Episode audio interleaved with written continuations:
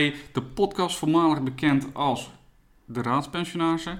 Ehm, zoals jullie natuurlijk vorige week hebben gehoord, eh, ja, heeft uh, Donnie niet meer de mogelijkheid om eh, eigenlijk elke week de podcast op te nemen. Dus vandaar dat ik het meestal alleen zal doen. Niet altijd alleen. Ik heb zelfs een gast. Hallo. Hallo. De gast is Monique, lerares op de basisschool. En misschien belangrijker nog wel mijn vrouw. ja. Ja, jij wilde geloof ik wat vertellen over hoe het leven is met geschiedenis mij, toch? nou, als mensen naar je Paulus Historicus filmpjes kijken, weten ze wel hoe het is om met jou te moeten samenleven.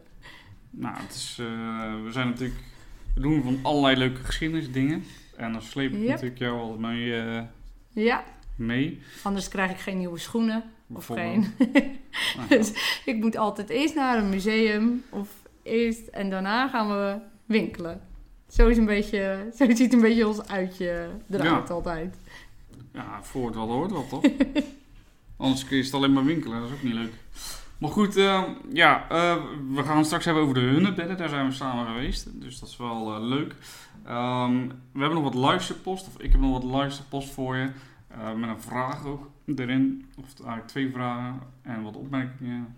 Ehm, maar eerst, ja, afgelopen zaterdag was het 5 september volgens mij. Ehm, en 5 september is natuurlijk de sterfdag van Freddie Mercury, ook te horen in het, eh, in het intro-stukje. Hij zou 74 geworden zijn.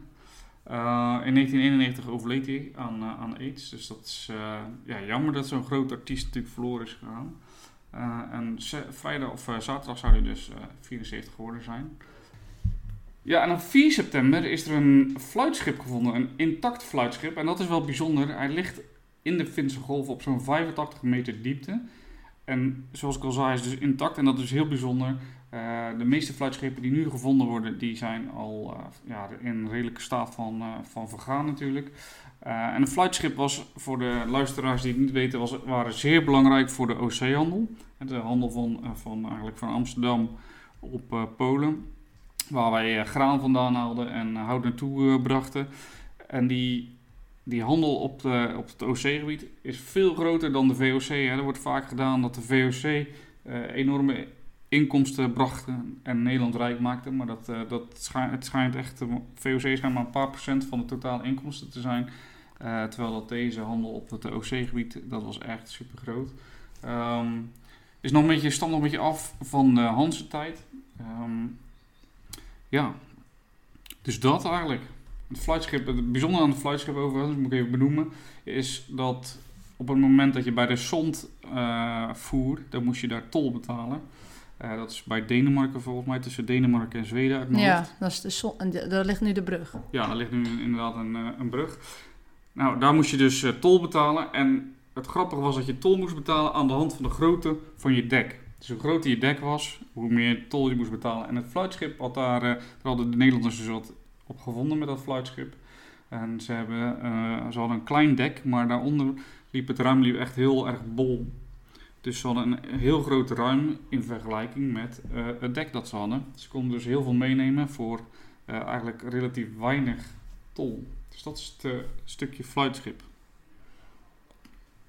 Ehm, dan wil ik je meenemen naar een luisterpost. Ehm, nou ja, allereerst kreeg ik natuurlijk eh, een dankje voor onze geweldige podcast, hè, Donnie en ik. Eh, van iemand die ges- van geschiedenis houdt op een luchtige manier, luchtige manier. Dus dat is misschien onze nieuwe slogan. Op een lucht, luchtige manier de podcast. Tenminste, mijn slogan nu dan.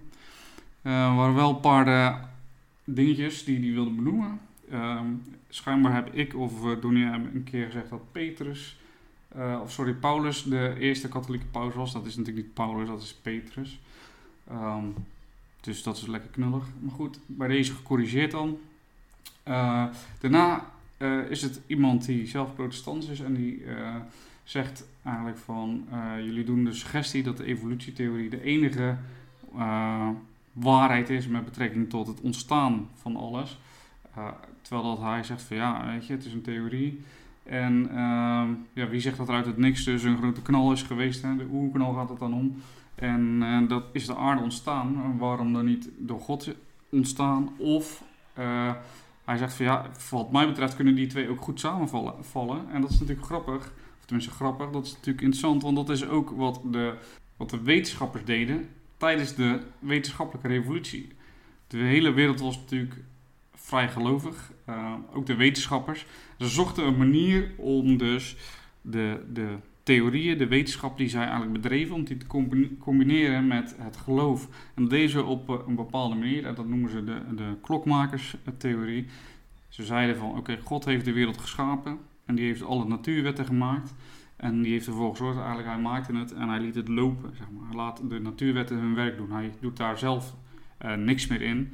Eigenlijk net dus als een klokmaker die zijn klokje maakt en dat de klok blijft lopen. En zo combineerden ze eigenlijk hun uh, wetenschappelijke inzichten met het geloof. Ik vind dat ook altijd lastig in de klas. Zeker bij de, de bovenbouw. En ik, ik heb veel uh, kinderen ook uh, met een islamitisch geloof.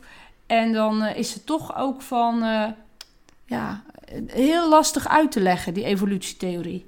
En dan is het wel. Ja, ik, ik snap. Ik, ik snap dat hij zegt van ja, jullie gaan kort door de bocht. Of het, het is niet alleen uh, op die manier. Aan de andere kant, ja, het, het, blijft ook altijd lastig. Als je, kijk, bij de wetenschap heb je natuurlijk wetenschappelijk bewijs. Ja. En uh, al heeft natuurlijk niemand bewijs voor die eeuwknal, of wel? Zijn er bewijs? Ja, wel. Ja, dat zal ja, ik ben niet zo wetenschappelijk ontbouwd. Dat uh, de oerknal is natuurlijk eigenlijk voor de geschiedenis. Uh, we rekenen pas echt de geschiedenis op het moment dat er geschreven bronnen zijn. Dus uh, ja, ik zit daar niet zo diep in, maar het is, er zijn wel bewijzen voor dat het klopt natuurlijk. Ja, ja, ja. ja. Wij hebben toen ja, filmpjes van het klokhuis gekeken van het ontstaan van de aarde. Ja. Nou, dat is wel interessant, maar daar spreekt niemand ook over ja, dat God het, zou gemaakt, oh, het God het gemaakt zou hebben. Nee, ja, als je het dan samen zou voegen, hè, het geloof en uh, de wetenschap, dan zou er dus een almachtig iets zijn geweest die die oerknal in gang heeft gezet en dan voor de rest het heeft laten gaan. Dus op die manier zou je dus ook de, ja, de evolutietheorie met de klokmakerstheorie kunnen ja, verklaren, verbinden, of hoe je het ook uh, zeggen wil. Uh, maar goed, bedankt uh, voor de mail en de vraag en uh, de opmerking natuurlijk.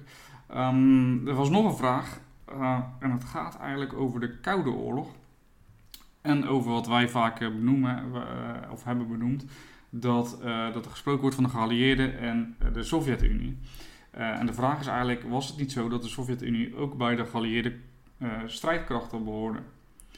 Um, tijdens de Tweede Wereldoorlog was dat zeker zo. Hè. De, uh, de Russen hebben heel veel ja, materiaal en, en, en ja, stoffen en, en munitie en weet ik wat allemaal. Hebben ze allemaal gekregen van de geallieerden uh, in de ondersteuning in een gevecht tegen Duitsland. Maar vrijwel daarna, na de, de Tweede Wereldoorlog, zie je dat eigenlijk de Sovjet-Unie die rol van Duitsland overneemt.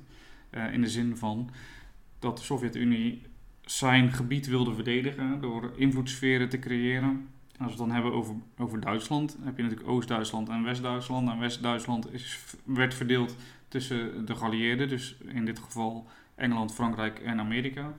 En het oosten van, uh, van Duitsland werd onder invloedssfeer van de Sovjet-Unie gebracht. Um, dus je ziet dat eigenlijk vrijwel direct na de Tweede Wereldoorlog ja, uh, de Sovjet-Unie niet meer echt uh, geallieerd is aan, aan het Westen. Sterker nog, beide partijen hebben ook overwogen om, uh, of tenminste laten berekenen en be bekeken van wat zou er gebeuren als wij zeg maar zouden, ja, zouden uitvechten. Maar dat is eigenlijk best gek, inderdaad. Want je, zit, je vecht in principe dan met, in dit geval dan met z'n vieren tegen Duitsland. Vervolgens wordt dat land verdeeld wordt het in tweeën gesplitst. En dan,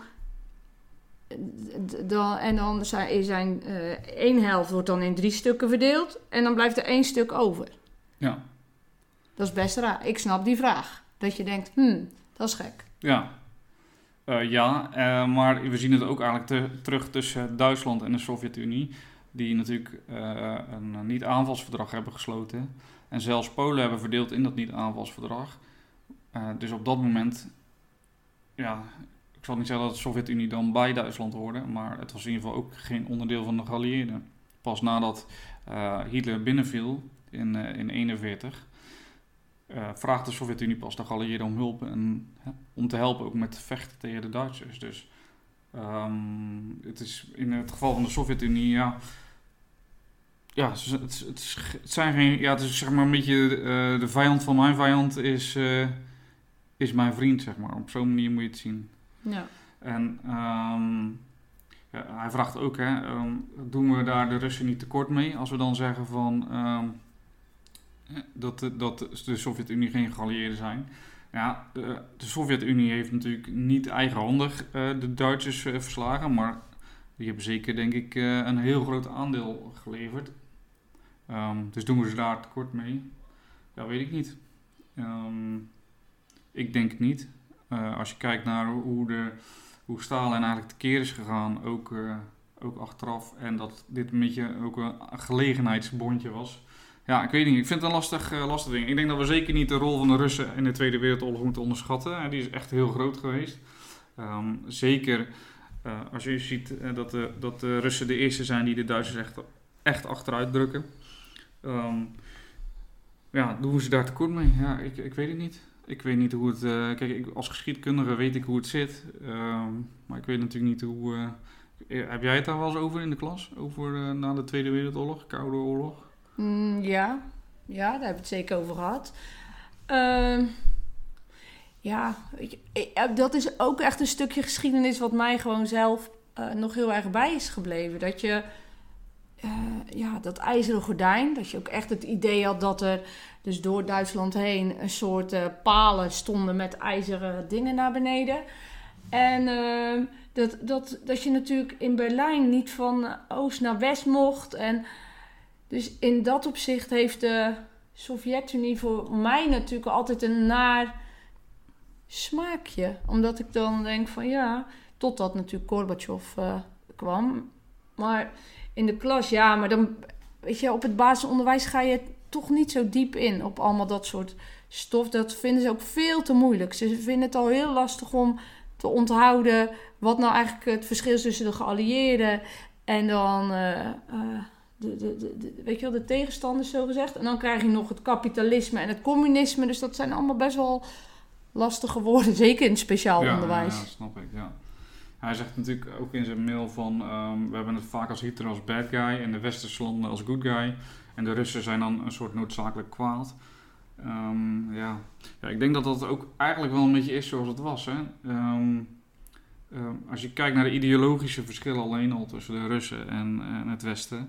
Die, die zijn natuurlijk ook wel ontstaan naar voren. Op het moment dat met de Russische revolutie zie je dat uh, eigenlijk de oude adel, um, dat die gesteund wordt door het Westen en dat de, de communisten, de Roden, uh, dat die dus een, een, echt een lange burgeroorlog uitvechten. Uh, dus toen, ja, daar zie je al dat er, dat er enorme tegenstellingen zijn tussen het Westen en, en Stalin. Dus ik denk dat in dit geval de Russen zeker noodzakelijk uh, kwaad waren. In zover je natuurlijk kan spreken van dat communisme kwaad is. Hè. Als we het dan toch weer over mening hebben. ik weet dat er ook in Nederland communistische partijen waren. Um, dus ja. Kijk, als we het hebben over Stalin, dan kunnen we het wel uh, eens zijn dat het een dictator was. Wat overigens ook interessant is, maar nu gaan we heel erg uh, uitwijken.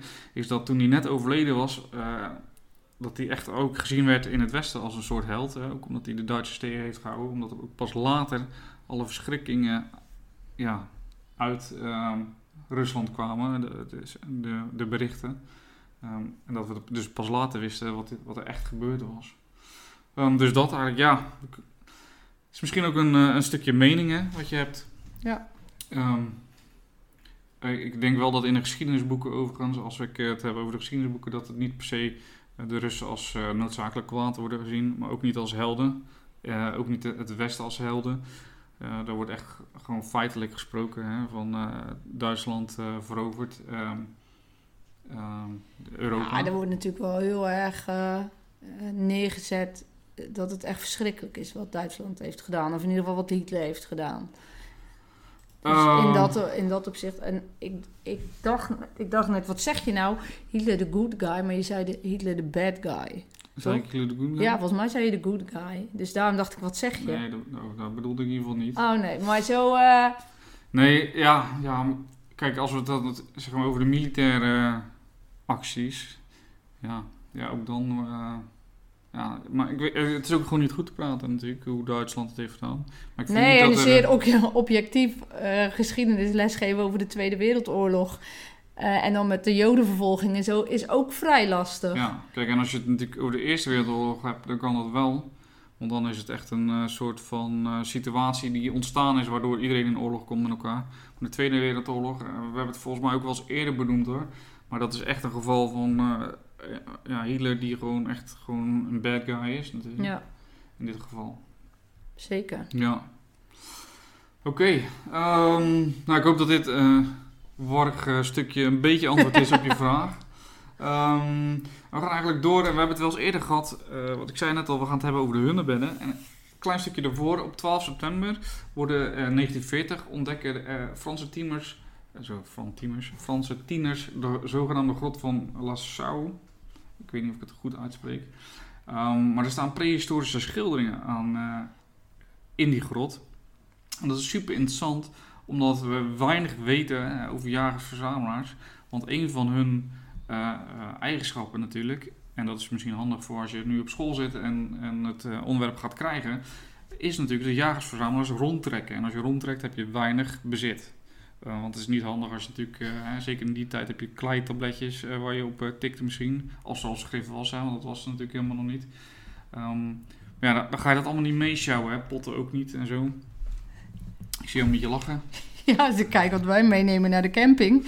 Ja, ja, ja wij verhuizen over drie weken. klopt ja. Maar wij hebben natuurlijk een auto. Ja. Dat was het toen niet.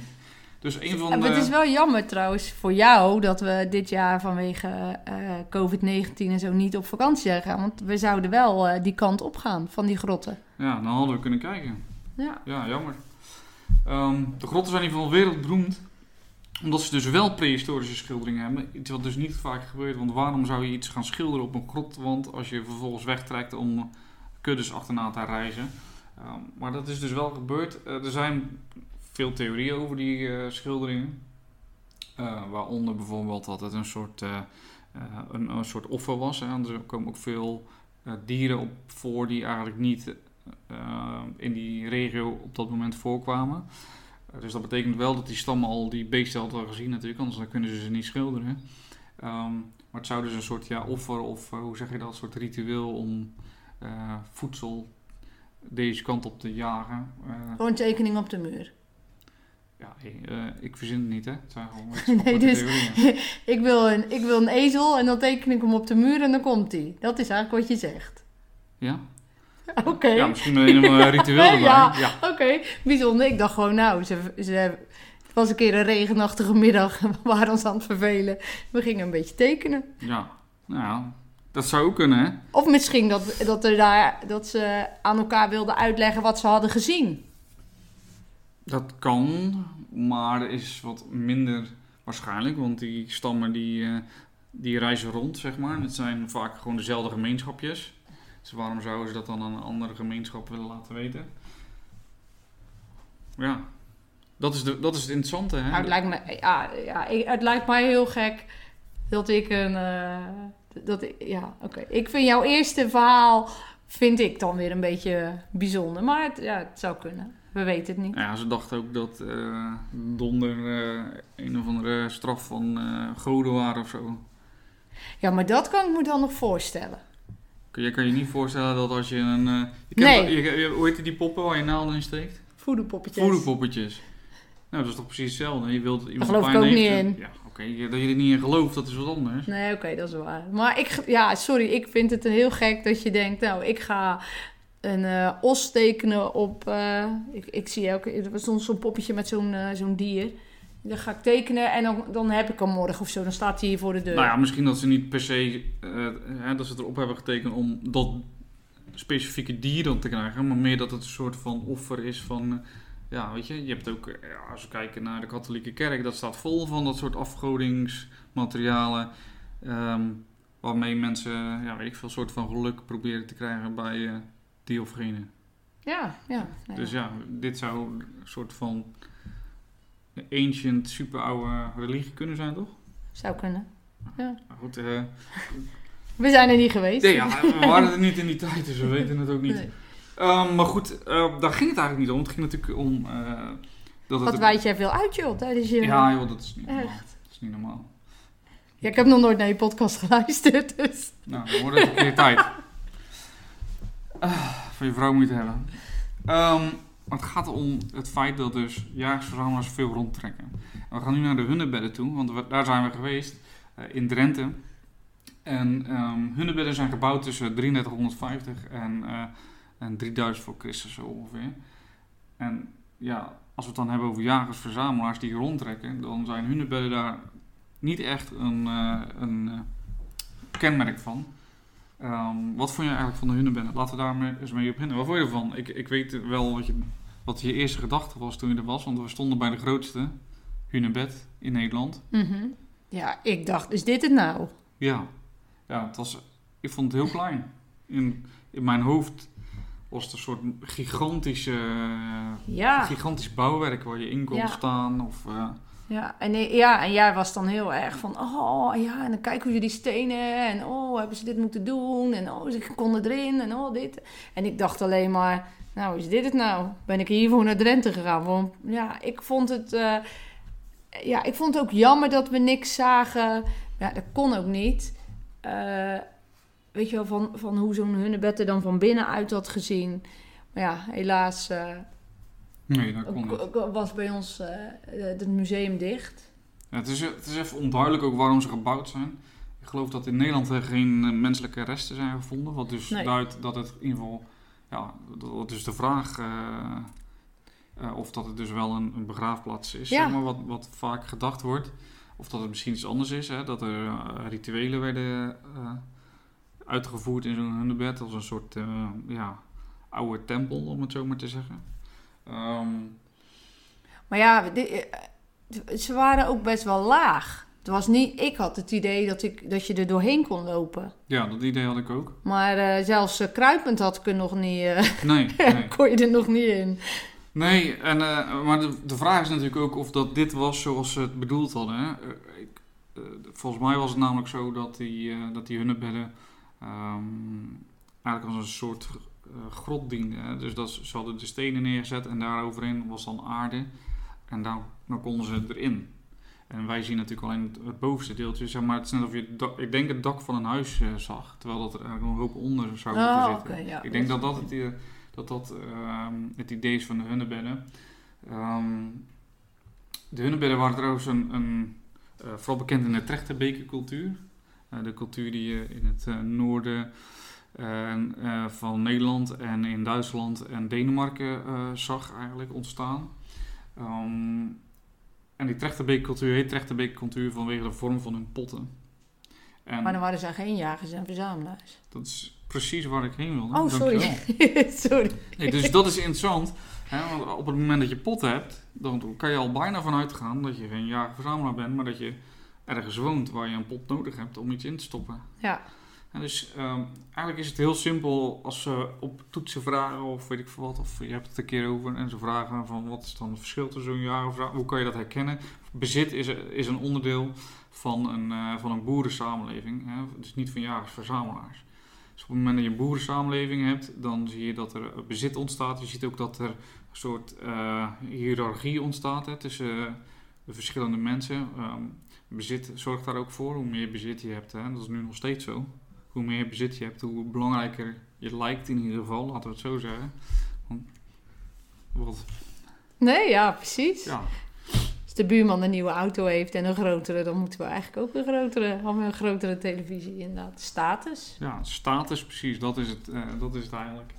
Ehm, dus dat zijn allemaal, dat is natuurlijk kenmerken van, eh, zijn kenmerken van een boerensamenleving.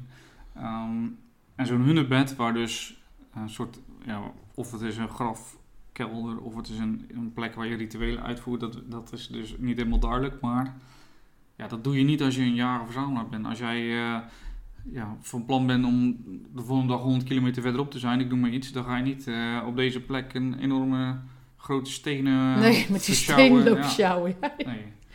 Nee. Dus dat is, ehm, dat is heel interessant. Ehm, ja, dat eigenlijk over hunebedden, ja. Ik kan niet zoveel... eh, ik, ik vond wel, ik vond het wel, eh, ja, het was wel gaaf om te zien natuurlijk dat die stenen die, die gewoon zo oud zijn dat die daar nog steeds liggen. En hoe? Dat ze op, op een puntje balanceren of zo lijkt wel. Dat ze Ja. echt, eh, dat vond ik ook. Ik vond het ook wel weer bijzonder om dan te zien dat ze dus wel in Drenthe liggen, maar bijvoorbeeld niet in Groningen. Zo, daar, weet je, dat ligt er dan toch nog boven als het dan zo uit Scandinavië naar beneden komt. Ja. Dus het heeft een soort, een soort draai is het dan weer gegaan. Dus eh, Ja, eh, als je zegt natuurlijk trechterbekercultuur en dat daar delen van de wereld eh, dat dat trechterbekercultuur is, dan is het natuurlijk altijd even afvragen van wat, wat is dan ehm, eh, wat is hun relatie onderling, zeg maar. Het is natuurlijk niet zoals nu je nu Nederland hebt, dat, dat we allemaal weten dat we in Nederland wonen en dat we allemaal Nederlands spreken en met elkaar praten en handelen. In die tijd zijn dat natuurlijk, ja, die kennis van zo'n trechterbeker, van zo'n pot is misschien overgekomen, maar het is niet zo dat ze natuurlijk wisten dat er in Duitsland ergens ook nog een... eh, Nee, maar ik eh, bedoel, als je kijkt topografisch, dan ligt natuurlijk Drenthe ligt onder Groningen ja, en Friesland daar zo. En dan heb je hem te- dan zijn die stenen zijn dus wel in, in Drenthe en dan niet daarboven, maar wel in Duitsland en in Denemarken. Dus dat vind ik wel. Ja, dat zal waarschijnlijk ook te maken hebben met eh, het, het ijs en het. eh, ja eh, het is natuurlijk ook de vraag of dat daar überhaupt al eh, wat te doen was in die tijd. ja, Want als we kijken, als we zo ver teruggaan, eh, er, zijn nog, het is nog een kleine ijstijd geweest. eh, er is natuurlijk verandering in, in eh, klimaat. Ehm, sowieso is het daar in het noorden, of was het daar in het noorden, was het een eh, vrij vlakte. Dat hebben we ook gezien toen we naar het eh, gevangenismuseum zijn geweest. Ja. Dus er was ook niet zoveel, eh, je kon daar ook niet echt voedsel verbouwen. Dus ik denk dat dat, dat gewoon een vrij onbegaanbaar gebied was ja, op, zo- op dat moment. Ja, en voor alle luisteraars die echt veel van geschiedenis weten, ik zit hier maar een beetje. ik weet er niet zoveel van, hè? Dus ik zal misschien eh, gekke dingen zeggen, domme dingen zeggen, maar. Dus het is. eh, Maar je geeft toch geschiedenis op de basisschool? dus- ja, maar goed, misschien denken die mensen nu weer, wat eh, zegt ze nou weer? het is toch logisch dat die hunnebedden daar, eh, dat die niet in Groningen, Friesland liggen. Dus gewoon, ik denk vooral praktisch. Ja. Nou ja, dat is ook belangrijk. Oké, ehm, ja, die hunnebedden. En dus eigenlijk een boerensamenleving. En het verschil tussen jagers en verzamelaars hebben we benoemd. Dus eh, daar kan je weer je volgende SO'tje mee maken. Ja. Voor alle leerlingen. En mocht je de behoefte hebben om naar Drenthe te gaan voor de hunnebedden, er zijn denk ik ook nog wel veel, eh, ook heel veel andere leuke dingen. Ja. Want alleen de hunnebedden is een beetje, Ja. vond ik erg Ja, we tegenvallen. zijn natuurlijk ook naar, eh, naar het gevangenismuseum geweest. Ja, Ehm hoe heet het? Dat vond nou? ja, in Veenhuizen. Veenhuizen. ja. Dat was wel, Gevangenismuseum. eh, dat vond ik echt. Daar zag je ook helemaal door de. eh, hadden ze zo'n expositie van helemaal door eh, de jaren heen hoe dat, eh, hoe dat ging in zo'n gevangenis. Ik vond dat wel echt heel interessant. Ook Ja. de straffen die je kreeg. En achteraf ook natuurlijk om te horen dat die eh, eh, gevangenis eigenlijk niet echt een gevangenis was. In Nee. Veenhuizen. Dat was niet een. eh, Nee, dat was een her, heropvoedingskamp. Voedings- ja. En volgens mij daarvoor was het een soort... het was eerst voor wezen. Nee, daarvoor was het nog voor mensen die helemaal niks hadden. Hè? Dus die, die konden dan daar land gaan verbouwen. En, Ja, maar de, het, en, eh, en daarna werd het pas voor Oh, wezen. Omdat, ja, ze hadden te weinig mensen die Ja. daar... eh, ja. Dus toen werd het een soort weeshuis, eh, huizen, weesdorp Ja. eigenlijk. Want het is, het is gewoon een groot dorp. ja. Toen later werd het pas een gevangenis. Misschien is dat leuk om volgende keer over te hebben. Ehm, Oh, mag ik nog een keer komen? Voor mij wel. Als je dan wat minder domme dingen hebt. Als je dan een leuk onderwerp neemt. Mm. Ehm, ja, dus dat. eh, ja, je, ja, jij bent nu te gast en misschien kom je nog een keer terug. Dat zou leuk zijn. Eh, ik ga sowieso proberen eh, wekelijks een gast in de uitzending te krijgen. Zodat ik het niet alleen hoef te doen en ik een beetje interactie heb. Dat is ook wel leuk in plaats van naar een scherm kijken de hele tijd. Ehm, ik hoop dat je het interessant vond wat we tot nu toe hebben gedaan. Dus check volgende week natuurlijk weer Spotify, eh, Soundcloud, eh, Deezer, iTunes. We staan overal op, dus je kan, eh, het kan niet missen. Ehm, mocht je nog vragen hebben of onderwerpen behandeld willen hebben, kun je die sturen naar geschiedenis.paulushistoricus.nl Ehm, Of je kan natuurlijk op, op Twitter, op Facebook, op Instagram. Ik ben overal te vinden. Ik heb ook een website. Daar kun je nog terecht voor eventueel wherever, van alles en nog wat. Dus ehm, ja, check dat vooral eh, en laat me wat weten. Nou, dan eh, tot volgende week dus. Nou! Doei.